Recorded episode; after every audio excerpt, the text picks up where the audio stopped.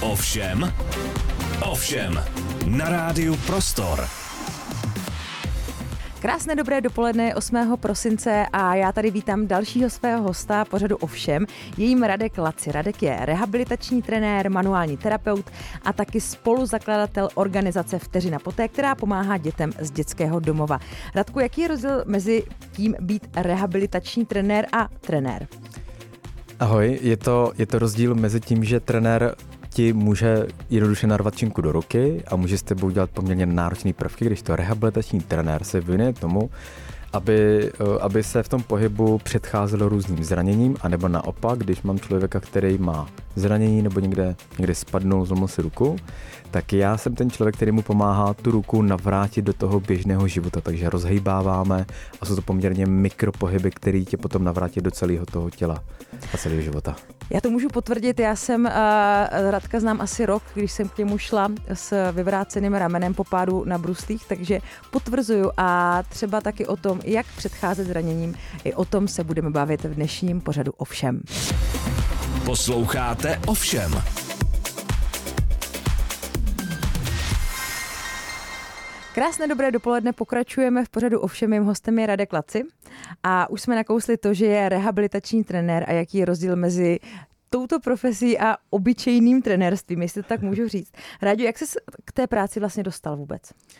No já jsem se k ní dostal na jednu stranu jak slepých houslím, protože jsem to ne, jako nebral jsem to jako práci, ale už jako malý mě bavil pohyb, zkoušel jsem různé přemety, stojky, lezl jsem po stromech a vlastně pak jsem toho trošku upustil, protože jsem potřeboval studovat a v pozdějším čase, třeba o 20 let později, tak jsem se k tomu vrátil a začal jsem cvičit na hrazdách a začal jsem dělat street workout neboli kalisteniku, což je takový posilování s vlastní vahou a jsou to takový ty týpci, kteří třeba dělají stojky na, na hrazdách, na plotech a podobně, různě se jako věšejí. Není to parkour, ale je to poměrně jako silový cvičení. Mm. Takže vlastně v tom jsem začal jako zdokonalovávat a poměrně mi to pomohlo i mýmu tělu, abych si cítil jako líp a i ve škole jsem potřeboval prostě trošku kompenzovat ten psychický nátlak, když jsem dělal státnice a podobně. Takže vlastně pak jsem si říkal, že to můžu začít dělat, protože když jsem si čel v parku, tak mi lidi oslovovali a ptali se mě, jak vlastně udělat takový těžký prvek, protože to pro ně bylo extrémně náročný. A v té době tady bylo pár jedinců, kteří to uměli takhle dobře vysvětlit. Mm-hmm. Ke kompenzacím k těm se určitě dostaneme, protože jedna věc je asi kompenzovat, když člověk studuje, ale taky to se týče práce, sedíme neustále za stolem, mm-hmm. ale tomu asi věnuju vlastní vstup, ale teď mě spíš ještě zajímá, takže začalo tě to bavit a ty se teda učil sám na sobě a kde jsi, kde jsi vlastně bral ty informace? Já jsem hodně četl z internetu, pozoroval jsem lidi především, jak, jakým způsobem to používají a pak jsem samozřejmě potřeboval k tomu nějaký, nějaký papír. Tak jsem si udělal různé kurzy, takový ten první kurz trenéra, kde, který vlastně říká a dovoluje ti, že můžeš dát činku svému klientovi do ruky. A že můžeš brát od lidí peníze za to, že ano, je trénuješ. Ano. A vlastně pak jsem se posunul dál, že jsem si uhnul do, tý, do toho posilování s vlastní vahou a až jsem jako přišel k té rehabilitaci a k těmhle těm prvkům. A všechno jsem si to začal kombinovat a vytvořil jsem si takový svoje vlastní kombo uh, kombinací uh, animal movementu, někdo v tom vidí třeba jogu, někdo v tom vidí capoeiru a někdo v tom hmm. vidí třeba i jenom jako klasickou rehabilitaci, ale dávám to do toho pohybu a hlavně to propoju s tím myšlením, protože ty, to naše tělo je propojené s psychikou a, a to, co vlastně jako to tělo je odraz tvých emocí, nemocí a celého tvýho myšlení a díky tomu tím, že mě to jako baví samotného i na sobě, tak tím vlastně učím lidi, aby takzvaně jako mysleli v tom pohybu a že každý ten tvůj pocit se ukládá do, do těla. A když s tímhle tím pocitem nepracuješ, nebo když ho jako udusáš, nějaký vztek, rozhořčení, cokoliv, smutek a, a neumíš ho kompenzovat, ať už třeba decháním nebo tím zdravým pohybem, tak vlastně se to potom v tobě jako ukládá a tím, že máme svaly, které jsou vyložně jako propojené s tou psychikou, konkrétně takzvaný bedrokyčlostehní sval, což je sval na bedrech a ten je hlavně propojený s našimi emocema. Takže kolikrát, když se jako ten sval dobře protáhne, aktivuje, tak někdy se stane, že se ti jako úplně uleví, anebo třeba si můžeš i vybrečet, nebo že si, že si můžeš třeba i líp prodejchat. A takhle tímhletím, těmhle jako takzvanýma mikropohybama mě baví propojovat tu psychiku s tím pohybem jako takovým. Takže ty jsi nejenom uh, rehabilitační trenér, manuální terapeut, ale taky trochu psychoterapeut. Jako no, myslím, vlastně. si, že, myslím si, že každý trenér, který se snaží vnímat uh, ty své učence, žáky, studenty Eh, komplexně, tak stejně musí být, ať chce nebo nechce, protože tam vždycky potom dojde na tu, eh, na tu rovinu emoční, protože to nejde oddělovat. Tělo je vždycky spojený s těma emocema. Takže proto vlastně lidi kolikrát uh, mě vnímají přesně takhle komplexně a nemusí si platit psychoterapeuta nebo vyloženě nějakého jiného terapeuta, mm. ale samozřejmě taky vím své kapacity, že když už mám člověka, který si neví rady nebo se kterým si nevím já, tak ho pošlu buď za nějakým mým kamarádem, který je třeba vyloženě jako psychoterapeut, a nebo naopak mým druhým kamarádem, který je fyzioterapeut. Takže mám takhle kolem sebe síť mých kámošů a vždycky, tí, vždycky mhm. těm svým lidem dávám doporučení, že když budou mít pocit, že se potřebují posunout dál, nebo já budu mít pocit, že tam už jako moje síly nestačí, tak je tam potom pošlu. Takže mm. je strašně důležité vnímat, jakým způsobem, jak, jak máš jako nastavené hranice. Mm. Ty máš, eh, děláš individuální terapie, pak máš taky skupinové hodiny cvičení, jestli to mhm. tak můžu říct, a taky máš vlastně web, kde máš spoustu videí, kde vlastně učíš lidi, eh, jak můžou cvičit vlastně třeba i sami doma, nebo mhm. právě v práci, nebo kdekoliv. A říkáš, že stačí 15 minut. Tak to by mě zajímalo, u toho bych se zastavila, protože vždycky, když člověk udělá takovéto předsevzetí, jako a teď změním svůj život, všechno začnu cvičit třikrát týdně, půjdu jako někam, jo, ale často u toho jako nevydrží. Je ta 15-minutovka tou cestou k tomu jako být jako pravidelný? Ano, já jsem si k tomuhle dělal i anketu, kde mi odpovídalo přes tisíc lidí a dával jsem to vyloženě škálu a ptal jsem se těch lidí, kolik by byli schopní minut odcvičit i ve chvíli, kdy jsou ve stresu, nemají chuť si, se rozhejbávat nebo cvičit nebo se hýbat a, a, a mají jako ten tlak té práce, té společnosti nebo je cokoliv trápí. A tam mi nejvíce lidí mi odpovědělo, že 15 minut jsou schopní v sudovkách obětovat tomu pohybu. Ale když ty se jako ty jako udržíš jako tu motivaci a řekneš si, jo, jasně, cítím se na, cítím se blbě, tak zkusím těch 15 minut a nejenom zjistíš, že ty jo, já jsem tomu obětoval těch 15 minut a ono mi to vlastně dalo to, že mi to tělo najednou nebolí. Najednou se cítím jako svěží, prodýchala jsem se, můžu dobře přemýšlet, mám lepší nápady, podporuje mi to kreativitu. Když to, když bych, eh, když bys musela obytovat půl hodiny, tak už to pro ty lidi je strašně hodně. Takže těch 15 minut je taková jako zlatá střední cesta, kde ty jsi schopná se skoncentrovat, uklidnit svoje myšlenky, uklidnit ten svůj chaos v té hlavě, protože prostě každý to máme, že prostě občas staneme jako zadkem nebo levou nohou, ale těch 15 minut je taková ta jako v fuzovkách uh, takový to nejmenší možný minimum, který tě může nakopnout, protože když vstaneš třeba, je ti blbě, tak uh, a představíš si, že máš hodinu někde cvičit, dojít do toho fitka, zapomeneš si kartičku od toho fitka, nemáš lenství, proplatí karta, cokoliv, tak vlastně ty máš všechny ty, všechno je v, v tu chvíli špatně a všechno pak je proti tobě, aby si šla na to. Právě a takhle si řekneš, ty jo, tak zadám si CZ, tam se podívám, jo, super, 15 minut, to mi přijde jako fajn, 15 minut tomu v obětu a vlastně vím, že mi to dává smysl. A cílem tohohle mýho programu tak je, aby se lidi naučili vytrvalosti a pravidelnosti. Mm. A mhm. díky tomu vlastně tím, že pravidelně něco děláš a je jedno co, tak uh, si dokážeš, může, může si srovnat i hrb na zádech, vlastně si úzkosti nebo si aspoň zmírnit, ale hlavně se spojíš jakýkoliv den se svým vlastním tělem. A, a to ostatní prostě řeším já v tom pohybu protože přesně jsem vymýšlel ty cviky tak, aby to bylo jednoduchý a ještě velkou výhodou je to, že všechno, co k tomu potřebuješ, tak jenom tyč od koštěte a tyč od koštěte má úplně každý. Takže mm-hmm. tohle to mě jako bavilo, sice jsem to vytvořil dva roky, ale dává mi to smysl a hodně lidí mi píše, že konečně jako někdo našel nějaký jako přijatelný mechanismus, abychom mohli žít v této moderní době, protože moderní doba nám říká, seďte na židli, makejte na kompu, hlavně se nehýbejte, a pak běžte do fitka, tam se úplně jako přetěžujte, mm-hmm. protože musíte hodinu makat, mm-hmm. vemte tu činku do ruky nebo se musíte úplně zrubat na běžícím pásu, abyste měli pocit, že pro sebe něco děláte a pak vás to bolí, protože jste furt zrychlený. proto i ten uh, můj program se jmenuje 30 dní ke zpomalení, který tě zpomalí, naučí se trošku vnímat ty své myšlenky, uklidní si hlavu a ještě se spojí s tím svým tělem. Takže to o tom vědomém, pomalém pohybu v dnešní rychlé moderní době. Mm-hmm.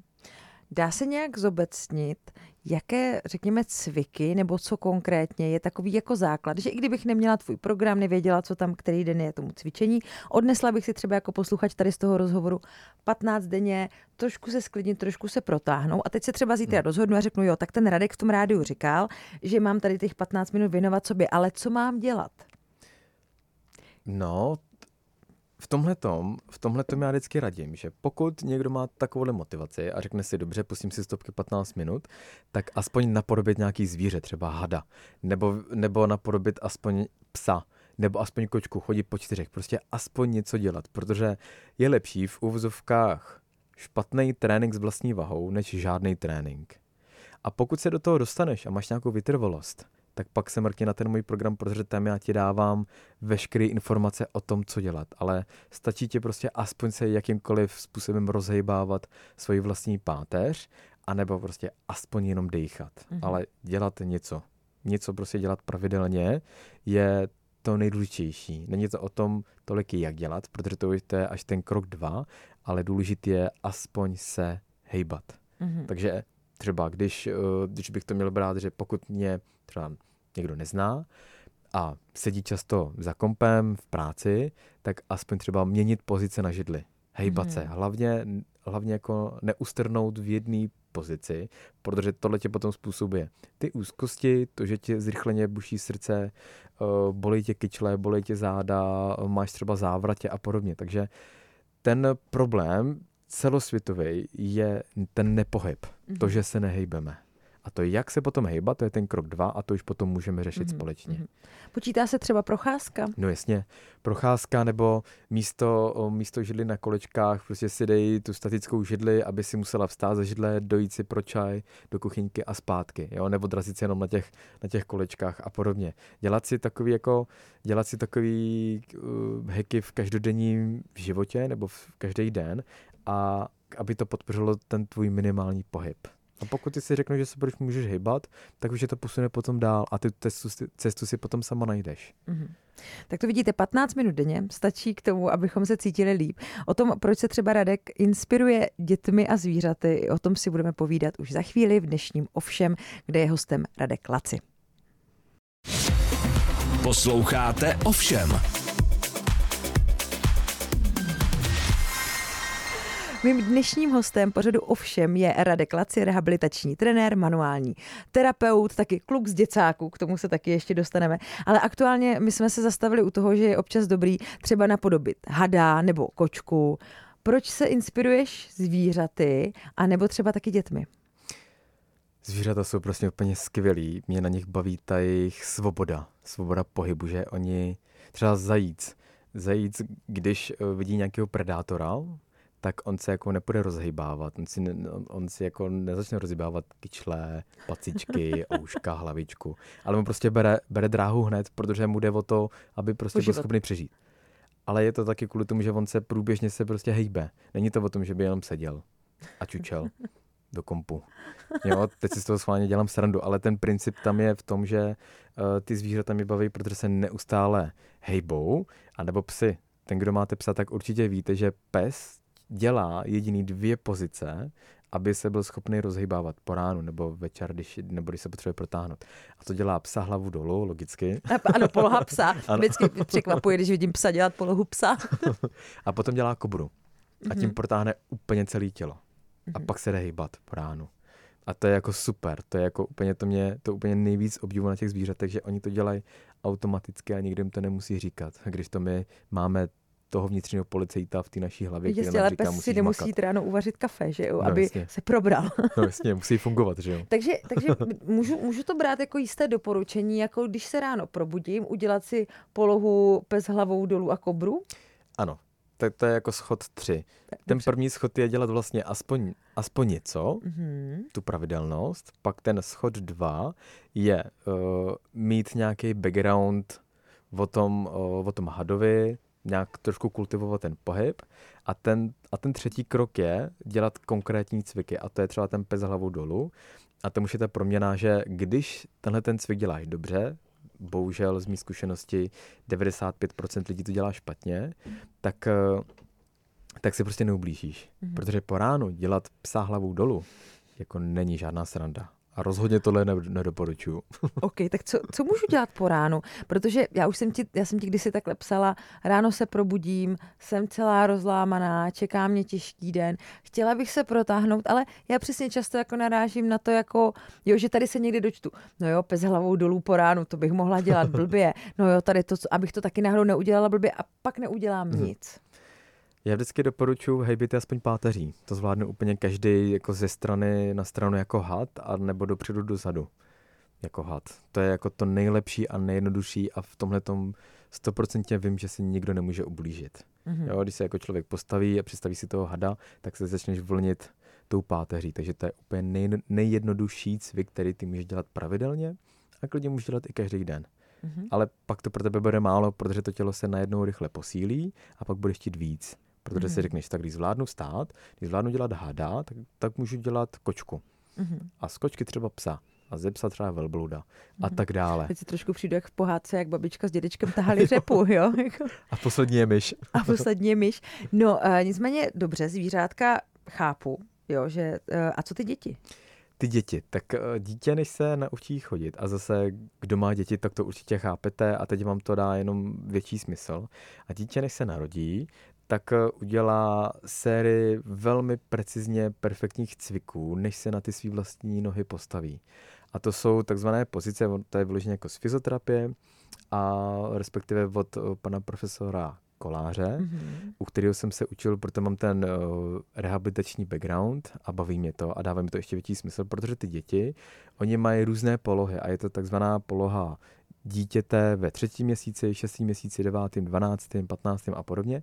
A jsou to určité pozice, než to dítě si posílí kyčele, střed těla, lopatky si je zastabilizuje, ruce, nohy, kotníky a podobně. A ono ve chvíli, kdy ono to dítě mentálně bude připravený, mentálně i fyzicky, tak se prostě postaví a začne chodit. Ale my vidíme, jo, on se, ten dítě se teď odráží od nožíček třeba na čtyřech, nebo teď se otáčí na jednu stranu v těch třech měsících, na druhou stranu a posiluje si ty hluboký vnitřní svaly.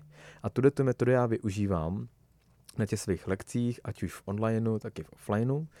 Tak eh, a tyhle ty lekce vlastně od těch dětí, tak ty používám jako rehabilitaci. Takže tímhle tím způsobem ty si můžeš ulevit od napětí v kyčlích, protože tam nějaký nepoměr, třeba když, když bych to měl vysvětlit úplně pro lidi, kteří to vůbec neznají, takže třeba na pravé straně moc, na levé straně málo, takže pravá strana třeba ramene je eh, přetížená, levá je ochabnutá a já tam musím najít tu rovnováhu tak, aby obě dvě strany toho ramene byly správně takzvaně zacentrovaný, aby obě dvě strany pracovaly stejně. A v tomhle to je ten smysl té rehabilitace. A to dělají ty děti a oni vlastně to, oni někdy přeskočejí, ale vždycky budou mít vlastně posílený, hluboký uh, hluboký stabilizační systém, co Takový jsou... ten core, jak Ano, se to je ten říká. core a jsou to všechny svaly kolem páteře, které vlastně vedou od pánve až vlastně do krční páteře nebo do hlavy a mhm. podobně. Mm. Samozřejmě, ty to říkám hodně v kostce, je tam hodně proměných a je tam hodně podmínek, mm. ale ty děti mě baví v tom, že oni se prostě postaví na ty vlastní mm. nohy. A vždycky naopak jako říkám, že uh, musíte ty děti nechat jako sami, aby to zkoušeli, aby měli ten drive a my můžeme dávat ty impulzy, protože ve mhm. chvíli, kdybychom učili to dítě, teď musíš dát tu nohu dopředu, dozadu. Nebo ho zvedli rovnou, Nebo ho zvedli, tak vlastně po celém světě by chodili samý mrzáci. A to je ten, ta moje mm-hmm. filozofie, že vlastně ty svý lidi, ať už v onlineu, tak i v tom offlineu, nechávám ty cviky dělat podle jejich možností, ale jenom se snažím kultivovat ten pohyb, aby si prostě jenom neublížili. Mm-hmm. Ale to, že když třeba cvičí se mnou někdo na lekci, tak mu nemůžu, nemůžu dát tu nohu do takového rozsahu, v jakém, v jakém je ta noha v mém rozsahu, protože nemají tak velký rozsah a podobně. Takže vždycky vychází z toho respektu k tomu tělu, protože každý máme jinak narostlý kyčle, jinak širokou pánev, jinak myslíme, každý vidíme tu realitu úplně jinak a tímhle tím způsobem já vlastně jenom kultivuju ten pohyb tak, aby byl bezpečný a hlavně, aby byl hmm. hravý. A teď mi řekni, když jako děti jsme to teda uměli, uměli jsme se hmm. otočit, postavit, začít chodit, jo, tak jak to, že pak máme pozdějším věku problémy s tím, nevím, že nám jdou špičky k sobě, že něco a že nás něco jako bolí a už se vlastně nezvedneme třeba tak, jak ty děti neumíme, můžeme si zavázat boty, aniž bychom hmm. si, nevím, nedali nohu na schůdek, proč se tak jako, proč tak degenerujeme? Tak teď se vrátím oslým můstkem k tomu sezení. Protože vlastně tohleto dítě ztrácí ve chvíli, kdy se posadí do školy. V první třídě přibližně 6-7 let. Takže představ si, že ty jsi jako zdivočilý dítě, který všude lítá, ve školce furt si hrajete, nějakým způsobem lítáte na zahradě, na prodejskách a pak najednou tě někdo takhle vezme a posadí tě do té školy a ty 6 hodin tady mít založené ruce a poslouchej, co já ti říkám. Mm-hmm. Jako to nevydrží nikdo. A pak z toho, pak to lidi jako rádi tomu dávají ty nálepky ADHD, nepozornost a tohleto. Ale je to vlastně potom o tom, že uh, my ty děti, nebo celý ten školský systém je nastavený tak, že učí děti se hlavně nehejbat. Takže když by třeba v tom učení nebo při, při, těch, uh, při těch hodinách byly pětiminutové pauzy, kdy si prostě uh, protáhne nebo ně, něco udělám, nějaký jako úplně banální cviky, tak to těm dětem hodně pomáhá. A ty mm-hmm. vlastně tu schopnost, ty aktivace toho trupu, kyčlí a podobně, i celkově toho hravého myšlení vlastně nestrácíš a naopak to jenom jako podporuješ. Proto třeba profesionální hokejisti nebo tenisti, tak ty tu, tu schopnost nesmí ztratit a ty rodiče už s tím počítají, že od pěti, čtyř, tří let je dávají na brusličky a pak díky tomu se stávají těma profíkama a my máme vlastně pocit, že oni jsou úplně skvělí. Ale ve chvíli, kdy my bychom se učili ten, tomu pohybu komplexnímu tak jako oni, tak bychom, tak bychom byli třeba stejně dobrý mm-hmm. nebo podobně dobrý. Mm-hmm. Protože my bychom ten pohyb vlastně nezapomněli, nebo tu, tu mm-hmm. aktivitu. Mm-hmm. Takže to je spíš jako o celkovém tom jako systému jako takovým, který je bohužel zastaralý. Mm-hmm. Co se týče toho, toho školství, nebo respektive sezení ve školních lavicích, tak uh, některé školy, já jsem třeba v jedné nějak jako působila a tam vlastně neměli moc klasické lavice, tam vždycky seděli na začátku různě v kruhu na zemi, prostě mm. v tureckém sedu, v jiném sedu, pak ty děti se eh, rozešly, někdo dělal něco, tamhle seděl na gauči, počítači, někdo si sedl teda za stůl, protože dělal něco na počítači hmm. a byla tam vlastně velká svoboda pohybu. Kdyby bylo na tobě, byl bys proto, aby to takhle bylo ve všech školách? No stoprocentně. Já bych jako úplně bych zhrušil lavice a židle. Aha. Třeba myslím, že v Japonsku to tak mají, teda jako ne ve školách, ale v Japonsku vlastně tam nemají židle, že jo. A, no Jestli, pro, tak tam... a proto tam jsou ty modré zóny, že, jo? že se lidi hm. vlastně jako dožívají vlastně stalet mhm. a více, že jo. Mm-hmm. To je jako super. A jenom je to o tom, že tam nemáš tu židli, tak tě to donutí jako během toho dne stokrát vstát, sehnout se do něčeho, do, do dřepu. Takže jako kdybych, možná jsem tak trošku proti sobě, protože kdybych byl v Japonsku, tak bych neměl práci, že jo. Ale, ale Já to myslím, je ten smysl. Ale to je ten smysl, vlastně uh-huh. uh, stačí jenom jako se hejbat hejbat, hejbat, hejbat. A druhá věc je to, že vlastně uh, nevím, jak je to tady, ale celkově jako v Česku, když se, když se někde řekne já jdu cvičit, tak mm-hmm. vlastně všichni lidi mají pocit, že potřebují nějakou omluvenku, že potřebují to nějak, nějak jako doložit, ale já jdu cvičit třeba jako v Británii nebo v cizích zemích je naprosto běžná věc, protože tam tam jim je těm lidem i v těch firmách, jim je jako jasný, že ve chvíli, kdy ty jdeš cvičit i během pracovní doby, tak se vrátíš, odpočineš se mentálně a díky tomu máš ten jako lepší výkon a líp, lepší produktivitu, protože ty jsi schopná stihnout ty věci během dne a potom se jako daleko raději vracíš do té práce, mm-hmm. protože nemusíš tady sedět od 9 k 5. Mm-hmm. Jo, třeba jako Google to má, že seznam to má taky, tam mají ty fitka, ale jde o to, že vlastně ten, ten princip a to myšlení my musíme jako, jako Česko trošku změnit. Mm-hmm. Takže dobrý, takže zrušíme lavice a židle ve školách, to je první krok. A co třeba, co třeba firmy, protože uh, tebe si hodně najímají firmy, abys třeba hmm. naučil jejich zaměstnance, jak se protáhnout, jak cvičit, hmm. nebo prostě obecně jim zlepšil život, tak uh, mě by zajímalo, když taková firma si tě jako pozve, to znamená, tady vynaložím nějaké peníze, tady na Laciho, který mé lidi naučí cvičit a pak Laci odejde. Co se stane potom? Jako jdou si ty lidi sednout zpátky za ten stůl k tomu počítači a jednou za den se zvednou na pět minut? Nebo třeba tomu přizpůsobí i to prostředí? Třeba v jedné firmě, kdy mě poptával jeden můj známý, který už mě zná, protože já jako, já jsem takový, že rád ty lidi jako nakazím tou divočinou, takže my tam třeba řveme, skáčeme a děláme si z toho tak trošku srandičky, protože nemám rád to upjatý vysvětlování jak ve škole, ale vím, že ten můj kamarád tam potom dal tyče. Mm-hmm. Celý, celému tomu svýmu týmu dal tyč a každý v té kanc- kanceláři mají tam tyče v rohu. Mm-hmm. A jak to už je samozřejmě Jenom možná bys to měl vysvětlit, jaký tyče, jo? Jako pro lidi, tyče co neví. Koštěte, tyče od koštěte, který se dají běžně sehnat v různých uh, oby nebo v takových těch, tedy těch jako Já koupila v Lidlu, takže v pohodě. Nebo dokonce v Lidlu. takže to je jako třeba super změna, mm-hmm. že on kdysi ke mně chodil, takže už zná ten můj vibe, vibe, že nejsem ten typ člověka, který by formálně začal vysvětlovat. Já se s těmi lidmi taky moc jako nepářu a, a zároveň mám rád tu lehkost toho.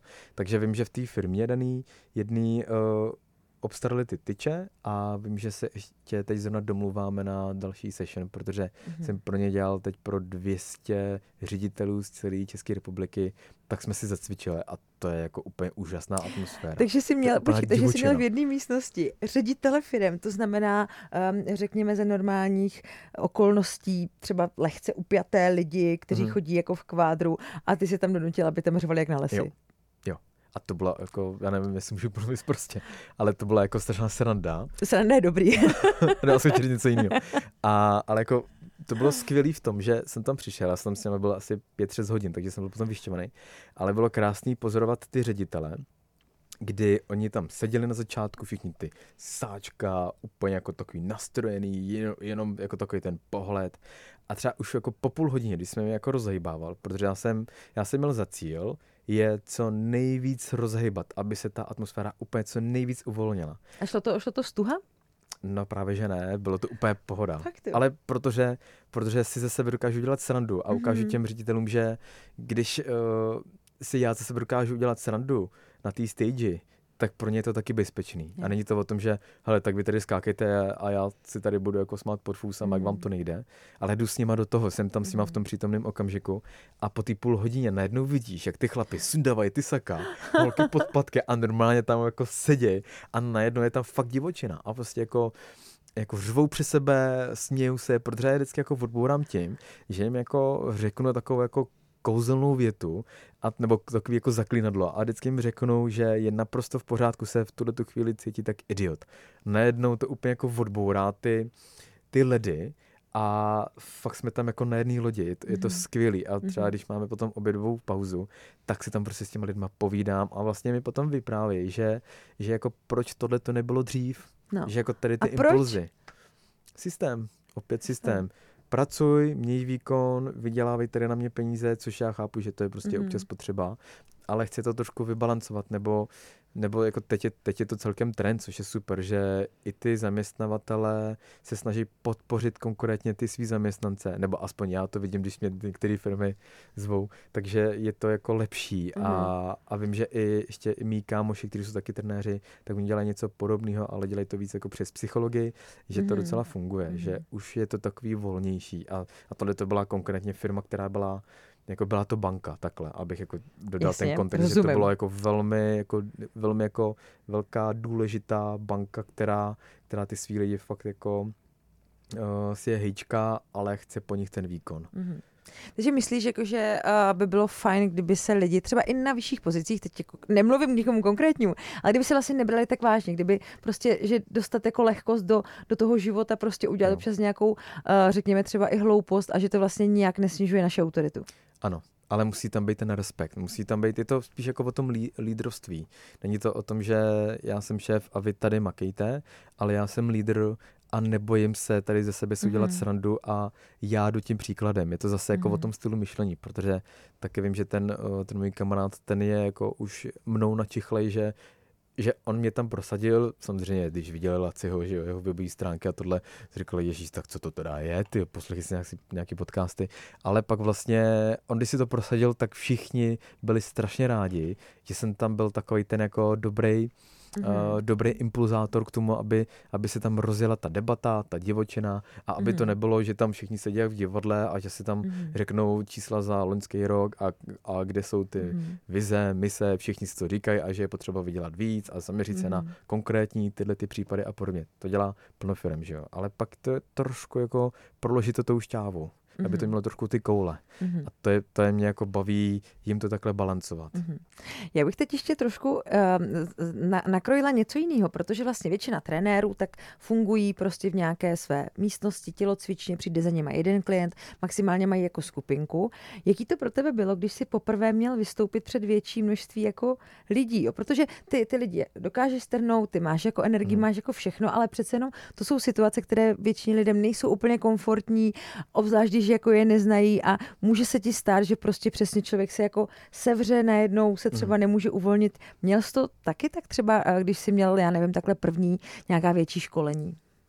No já si to úplně nepamatuju, ale vím, že jsem s tím určitě musel pracovat, protože by to jinak jako nešlo. A, ale tenkrát jsem si vzpomněl, protože tím, že jezdívám už přes 10 let do dětských domovů, tak eh, a tam prostě těm dětem musíš jako mluvit, musíš jim tam něco říct. A já jsem si to vlastně tenkrát eh, řekl, že tak jak já potřebuju vzdělit uh, za, za ten jeden den těm dětem co nejvíc ze sebe, tak abych, abych jim to mohl co nejlíp předat, tak musí být co nejvíc autentický, protože ty děti už jsou zvyklí, že tam do toho děcáku jezdí furt nějaký návštěvy a každý jim říká, makejte na sobě, mějte práci. To prostě, to už jim ty děti na to kašlou, protože už jsou tím úplně jako přetížený, ale když jim tam přijde Radek, který v tom děcáku byl, Mhm. tak asi jako hodně ví, nebo ví daleko víc, než jako než ostatní lidi. Ale teď myslím jako různý, jako nadace, společnosti a podobně, což jako je super, že, ty, že jsou firmy, nadace, které pomáhají těm dětem, ale je to úplně jiného, když tam přijdu já. Takže protože se s těma bavím jako Radek a Mhm. nebavím se s těma jako rehabilitační trenér nebo nějaký manuální terapeut a řeknu jim to tak, jak to prostě v tom životě je. A abych byl co nejvíc autentický, tak jsem si musel jako přenastavit to myšlení a musel jsem tak jako odhodit ten stůl, protože jsem si říkal, že pokud si něco předat, a aby to bylo autentický, tak musím si jako říct, že to není o mně, že to není tolik jako o těch mých pocitech. A pak vlastně každou tu konferenci nebo ten workshop, který dělám, tak jsem tam šel do stejného nastavení. Mhm. A jenom jsem si jako Takže si neřešili, ten jsou to přístup. děti z dětských domovů nebo prostě banda seriózních bankéřů. Mhm. Jo, samozřejmě u těch seriózních bankéřů se musíš trošku připravit, No. protože musíš být připravená na to, Mhm. že 200 lidí tě může naprosto vyfakovat, že, jo? Že, tam, že tam přijdeš a najednou čekáš nějakou, snažíš se nějak Mhm. nahypovat a, a pak je ticho. Pustíš, Mhm. a sakra, tak tady je někde problém. Mhm. Ale jako A připravuju stalo se... se ti to, jo? Jako, Hele, naštěstí musím zaklepat, že ne. Ale protože vždycky to bylo s nějakým člověkem, který už mě zná a mhm. který zná ten svůj tým. Je to fakt jako o lidech, protože tenhle ten, tenhle ten kamarád, tak on má ten, jako ten tým dobrý a oni to zrovna organizovali a oni vidí, že tenhle ten tým je vlastně jako jeden z nejlepších těch divizí a že oni jsou tahouni, takže oni mají tam tu důvěru. A takže t- jsem tam byl takhle jako dobrý impulzátor, ale věděl jsem, že musím se na to hodně připravit, ale zároveň pro mě je vždycky důležitý jet velmi opatrně a vytvořit ten bezpečný prostor, že vlastně si to můžeš dovolit, Mhm. mm-hmm. že se ti si ty lidi lidi nebudou smát. a, Hmm. a tak. Já vždycky, vždycky je to takový jako dlouhý proces, že od toho, od toho člověka, který mě poptává, tak potřebuju vlastně znát tu konkrétní cílovou skupinu, co je tam trápí, kam se chtějí posunout, o čem, o čem bude ten, ta jejich jako prezentace nebo konference a co má být ten můj smysl, aby to všechno jako zapadalo do toho tématu, protože já to potom vytvářím na klíč. Takže třeba když jsem teď byl na konferenci, kde bylo 800 podnikatelů, ohromná stage, a já jsem tam měl být dobrým impulzem k tomu, aby ty lidi se aspoň trošku rozhejbalo a, a musel, musel to být jako strašný fofr, protože tam ty prezentace jely, fakt jak na drátku. A bylo dobrý, že přede mnou byla psycholožka nebo terapeutka, ještě s jedním terapeutem a vlastně tam máme podobný téma, takže já jsem krásně mohl navázat, Mhm, mm-hmm, proto já tam mm-hmm. musím mhm. být jako i o něco dřív a načichnout si tu atmosféru, jak ty lidi reagují a podle toho já přesně vybírám ten styl toho mého představení, protože je to vlastně jako koncert jenom o jednom člověku, který mluví. Jenom nespíváš. jenom nespívám a, a hejbu se s nima. No. Mhm. Takže, ale Mhm. potom samozřejmě další disciplína je, když, uh, když mě teď někdo poptává vyloženě na nějaký pohybový event, kde mě poptávají na lekci, Mhm. tak tam je to ještě trošku těžší, protože já tím lidem musím umět vysvětlit, co dělat s pánví, jak dejchat a musím to A teď asi vysvětlovat. neznáš to, jako ty lidi jsou na různý úrovni, že jo? Přesně tak. musím tam jako zharmonizovat. Takže mm-hmm. bezpečný prostor, bezpečný pohyb, to myšlení, ty lidi zpomalit mentálně, protože plno lidí je třeba zvyklí, že a jedeme výskoky, pojď, dávej, dávej, dávej. Angličáky. No jasně, to je úplně jako nesmysl mm. jako v tomhle případě. Mm. Takže to je jako samozřejmě druhá mm. disciplína, ale jak říkám, chci to mít fakt mm. jako koule a zároveň být autentický a na, naučit se jako být dobře i ve svém těle, protože já když mám nějaký talk, tak vždycky se jako rozhybuje, jako kdybych měl mít svůj vlastní trénink, protože to tělo mě potom jde na ruku a já si můžu s těma lidma hejbat, mám aktivovaný uh, core, hlavu, mozek, mám to všechno propojený a, a taky teď tam mám jako další takovou jako motivaci nebo spíš takový jako uspokojení, že nemám takovou jako třeba trému, nebo nevím, jestli se tomu dá říct tréma, a to je, že když už jsem zvládnul být na TEDxu, mm-hmm. tak zvládnu všechno. Jo, tak nějaký rádio ti nerozhodí. jo, protože ten TEDx Talk, ten byl pro mě jako nejtěžší, nejnáročnější prezentace, mm-hmm. protože jsem samozřejmě debil a já jsem tam takhle mluvil do mikrofonu a mezi tím, abych jako ukázal tu lehkost a tu radost v tom pohybu, tak tak, jak se bavíme, tak já jsem šel takhle jako do stojky a v té stojce jsem s těma lidma chvíli mluvil. A musel jsem být přesně nasměrovaný na tři kamery, zároveň mluvit k lidem a musel jsem mít jeden jediný bod, takovou tu červenou tečku, čímž je vlastně ten TEDx, mm-hmm. to má tak jako mm-hmm. orámovaný a tam je to velmi striktní, protože tím, že to ještě je americký, tak tam se tam jsou strašný rules, tam jsou takový jako hodně mm-hmm. těžký a velký formality, co ty můžeš a co ty nesmíš. Mm-hmm. Takže to jsem si jako docela jako dál, no. Mm-hmm. Ale Dokázal bys to i tady udělat stojku? Jo. a mluvit. Tak no, jo, tak jo. Eh, to je Radek Laci, eh, náš dnešní host ovšem a eh, za chvíli ho uslyšíte, jak mluví ve stojice. Posloucháte ovšem.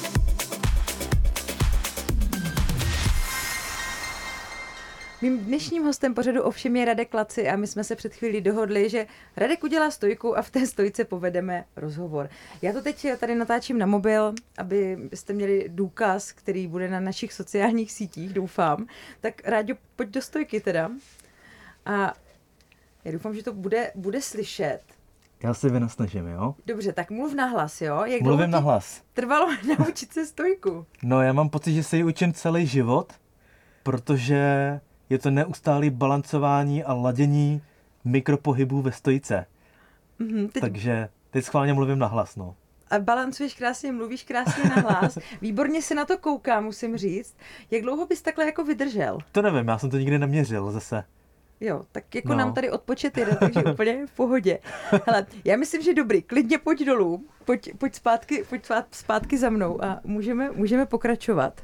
A když si, když si naznačil ten, ten balans, tak já tady mám taky otázku, a jak vlastně dosáhnout nějakého, jak se dneska moderně říká, work-life balance? No, uh, já jsem mám takový jako dva názory na to a to, že vlastně jako work-life balance neexistuje. Mm-hmm. To, je, uh, to je z toho důvodu, že vlastně balancovat mezi prací a osobním životem, když bych to měl takhle jako uchopit, tak vlastně neexistuje, protože všechno to, co ty děláš, tak uh, se vždycky týká jako tebe i jako v osobní rovině. Mm-hmm. A nejde to prostě jenom jako nějak balans. Teď jdu do práce, teď jdu z práce, jdu do toho svého osobního života, protože všechny své jako problémy, smutky nebo i radosti si neseme do té práce. A i z té práce ten tlak, ty projekty, tu, tu Ale zodpovědnost. se trošku. Si, no, protože se snažím nacházet dobrý slova, protože jsem se koncentroval na stojku. Protože vždycky zapnu tělo, vypnu mozek a, a teď se to zase jako vrací. Že vlastně jako ty svý jako starosti z práce, projekty, něco se ti třeba jako nepodařilo, tak si to zase beri do toho svého osobního života. A tu práci vykonáváš na základě jako svých vlastních zkušeností, třeba, nevím, vztahy na pracovišti, budeš mít podobný asi tak jako vztahy ve svém osobním životě nebo s kámošema a podobně. Takže to je takový jako jeden můj názor. A když bychom to se, eh, jako s tím názorem samozřejmě nemusí všichni souhlasit, mm-hmm. to je mhm. jenom jako můj pohled. A pak, když už bychom to měli jako balancovat, tak uh, si myslím, že je strašně důležité to začít balancovat aspoň tím pohybem.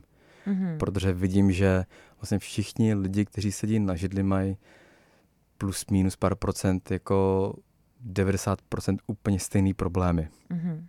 Ale každý tomu jde jako víc skrze tělo a někdo, někdo, někdo to jde zase skrze psychiku, že má někdo úzkosti a pak byly kyčle, když to vytvořím fakt jako v kostce, nebo mám dát nějaký příklad. A zase druhý člověk může mít problémy s kyčlema a pak třeba ty úzkosti. Mm-hmm. No a teď ještě uh, následuje takové jako pro mě nebo pro mě, možná i pro víc lidí, emočně náročné období, konec roku, Vánoce, svátky s rodinou, dárky, všechno možný. Navíc máme trošku víc dovolený, to znamená, vypadneme z toho kolečka, do toho tady máme cukrový, bramborový salát, kapra, teď se všichni bojí, abychom nepřibrali, teď samozřejmě všichni zlenivíme, protože ležíme u těch pohádek. Máš nějakou samozřejmě instantní radu, jak já vždycky rada požaduju, protože dnešní doba je o instantních radách, jak, eh, jak vlastně, i když vypadneme z toho pracovního kolotoče, budeme třeba víc dní doma, tak jak úplně třeba nezlenivět? Jako víc, než jsme leniví teď. Jasně, no já si myslím, že nejlepší je umět zpomalit. Zpomalit a nenechat se ovlivnit tím tlakem společnosti, nebo i v dnešní době bohužel těm marketingovým kampaním těch firm, který do tebe tlačej. Přesně teď určitě budou fitka, jako nabíráme lidi, když si vezmeš jednoho člena k sobě zdarma, tak, tak máš nějaké další výhody. A vlastně jako činit ta, ta svá rozhodnutí podle sebe jako kdyby nebylo prvního první, ale jako kdyby bylo třeba šestýho, osmý nebo mm-hmm. jakýkoliv jiný datum. Mm-hmm. Nenechat se prostě zlákat, to je jako věc první, protože ty potom vlastně dokážeš eh, vnímat líp svý potřeby a nenecháš se ovlivňovat. Pak si myslím, že je dobrý dělat to nejmenší možný minimum, což si myslím, že to je těch 15 minut, 15 minut. pravidelně bez rozdílu na to, že je prvního první nebo právě, mm-hmm. nebo právě jako... Takže mezi tím, kdy si jdu po, pro druhou várku vanilkových rohlíčků, tak si těch 15 minut jít tam pěšky do no jistě, jo, jistě. jo, protáhnout se, jo, jo. udělat si třeba v té spížírně pár dřepů. Jo. I kdyby, i kdyby tohle, tak si myslím, že ti to určitě víc pomůže, než jenom, kdyby si seděla u stolu na křesle, který má kolečka a dělala si mm-hmm. vanilkový rohlíčka, čekala a koukala do trouby. Mm-hmm jak se to peče. Mm. Samozřejmě má to nějakou svou atmosféru, to zase jako nechci tedy být takový ten jako pohybový guru, který tvrdí, že kdo se nehybe, tak nežije, ale spíš jako fakt balancovat. Hlavně jako být, uh, být jako psychicky odolný vůči těm vlivům mm-hmm. vnějším, který, který nám tohle to vlastně všichni říkají, že teď přesně všichni na to začnou cílit, Ježíš Vánoce, mám se přejídat, nepřejídat a teď bude nový rok, Ježíš mám začít něco se sebou dělat.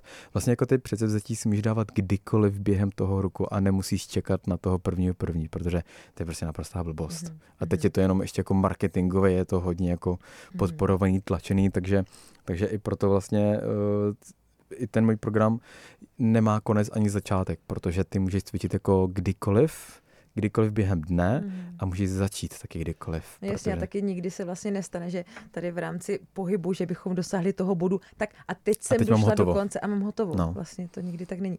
Máš ještě nějaké takové jako na závěr uh, life hacky, které třeba člověk může udělat, aby mu prostřednictvím třeba jednoduchých rozhodnutí ten život zlepšili? Třeba já jsem se začala dělat, že když se třeba dívám na televizi, tak se u toho snažím jako třeba protáhnout, jo? že mm-hmm. si já nevím, dám nohy nahoru, nebo prostě nějak se snažím jako natahovat, aby když už teda netrávím ten čas vyloženě cvičením, koukám na tu mm. televizi, protože taky jsem, že unavená z práce, života a tak, jo, tak aspoň třeba tohle. Je to cesta?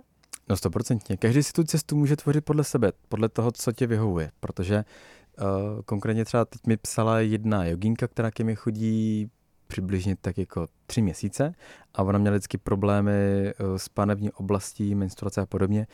A tím, že ona dělá jogu, učí jogu, tak jí přes tři roky bolely kyčle, měla strašně zatulí a nemohla se dostat sama do těch pozic. A včera mi psala, že po dvou měsících mýho programu se jí ty kyčle úplně zlepšily, že přestaly bolet a dostala se jako do pozic, do kterých se nikdy v životě nedostala. Takže ty, ten můj a program... Čím se do toho, jako, čím se to stalo? Protože vycházím z fyzioterapie a rehabilitace. Jo, a... takže, takže uh, začala dělat jiný typ jiný pohybu. Jiný no, je to vlastně stejný typ pohybu, akorát trošku odbornic uchopený, kde já tam hmm. vysvětluju, proč rotujeme pánví, proč je to důležitý a s něma se, vlastně s těma lidma se tam hejbu a je to hlavně o tom, že ty vlastně chápeš a víš, proč to děláš. Není to takový to slepý naběhnutí do fitka prvního první, tady skáču na bednu a u třetího výskoku si zlomím nohu a jsem v nemocnici, půl mm. roku musím ležet a pak přiberu a už jede ten kolotoč. Mm. Jo, je to o tom fakt jako najít si tu vlastní cestu toho, co ti vyhovuje ať můžeš být sportovkyně, nesportovkyně, můžeš prostě jenom makat u počítače, nebo pracovat třeba za pokladnou a když ti bude vyhovovat ten můj program, mm-hmm. tak si prostě zacvičíš 15 minut, dáš mm. si popcorn a pohoda jazz. A nebo můžeš být třeba uh, olympionička a pokud ti někdo, pokud ti trenér nařídí, ale měla bys dělat nějaký rehabilitační cvičení, někoho si nejdi, což jsem měl třeba jednu snowboardistku, která, uh, která byla olympionička, tak taky to měla právě ty moje lekce jako kompenzační cviky a fakt jí to pomohlo v té v výkonnosti. Mm-hmm. Jo, takže jako najít si tu vlastní cestu toho, co tobě vyhovuje, co ti dává smysl a aby si jako věděla, proč to děláš, protože tím, tím vlastně jako přestaneš být tou ovcí mm-hmm. a tou, a tou obětí těch marketingových nástrojů, který přesně nabíráme do fitka tohle, tohle. To je vlastně jako, já to chápu, že to ty firmy musí dělat, chtějí toho využít. Je to jako naprosto pochopitelný.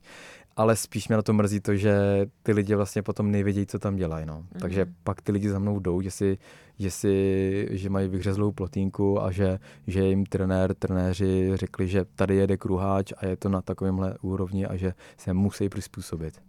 Ne, naopak svoje potřeby, tvoje vlastní chápání, co ti vyhovuje, vyber si trenéra, který, který může být tvůj kámoš a, a může ti jako pomoct, poradit a netlačí na tebe. Mm-hmm. Jako, takže netlačit, zpomalit, opravdu jako vytvářet si to prostředí, aby si mohla uspokojit svoje uh, očekávání, potřeby a jít takovým tím jako bezpečným prostorem. Mít jenom takový to svý, ten svůj, takový, jak bych to řekl, takový jako mikrovesmír, kde ty se v tom cítíš dobře. A občas tam můžeš někoho přibrat, občas tam můžeš někoho zase vyhodit, ale ty bys měla být ten středem, tím středem tvýho života, protože pak vlastně lidi začnou dělat úplně jako špatné věci a to je nakupovat patery, boty, čtvery hadry a pak vlastně zjistíš, že máš plnou skříň hadrů a vlastně nevíš ani, proč to tam máš. Mm-hmm. Jo, a pak si koupíš zase další pamětku do fitka, zase tam půjdeš jenom v lednu, možná tam půjdeš jenom třikrát, propadne ti, že jo, a budeš ji platit celý rok a pak se po dalším roce rozhodneš, že ji zrušíš a koupíš si novou. Takže zpomalit, myslet na sebe, zkusit 15 minut denně třeba aspoň věnovat tomu Dělat pohybu cokoliv. a hlavně, jak ty vždycky říkáš, moc netlačit. Ano, protože když moc tlačíš, vyjde z toho hovno. a to je krásný závěr našeho rozhovoru. Mým hostem byl Radek Laci, rehabilitační trenér, manuální terapeut, taky spoluzakladatel organizace Vteřina poté, která pomáhá dětem z dětských domovů a k mému velkému štěstí taky můj trenér. Takže Radku, děkuji ti za návštěvu, děkuji ti za všechny rady, typy, postřehy a ať se ti daří. Děkuji moc za pozvání. Ovšem, ovšem, na rádiu Prostor.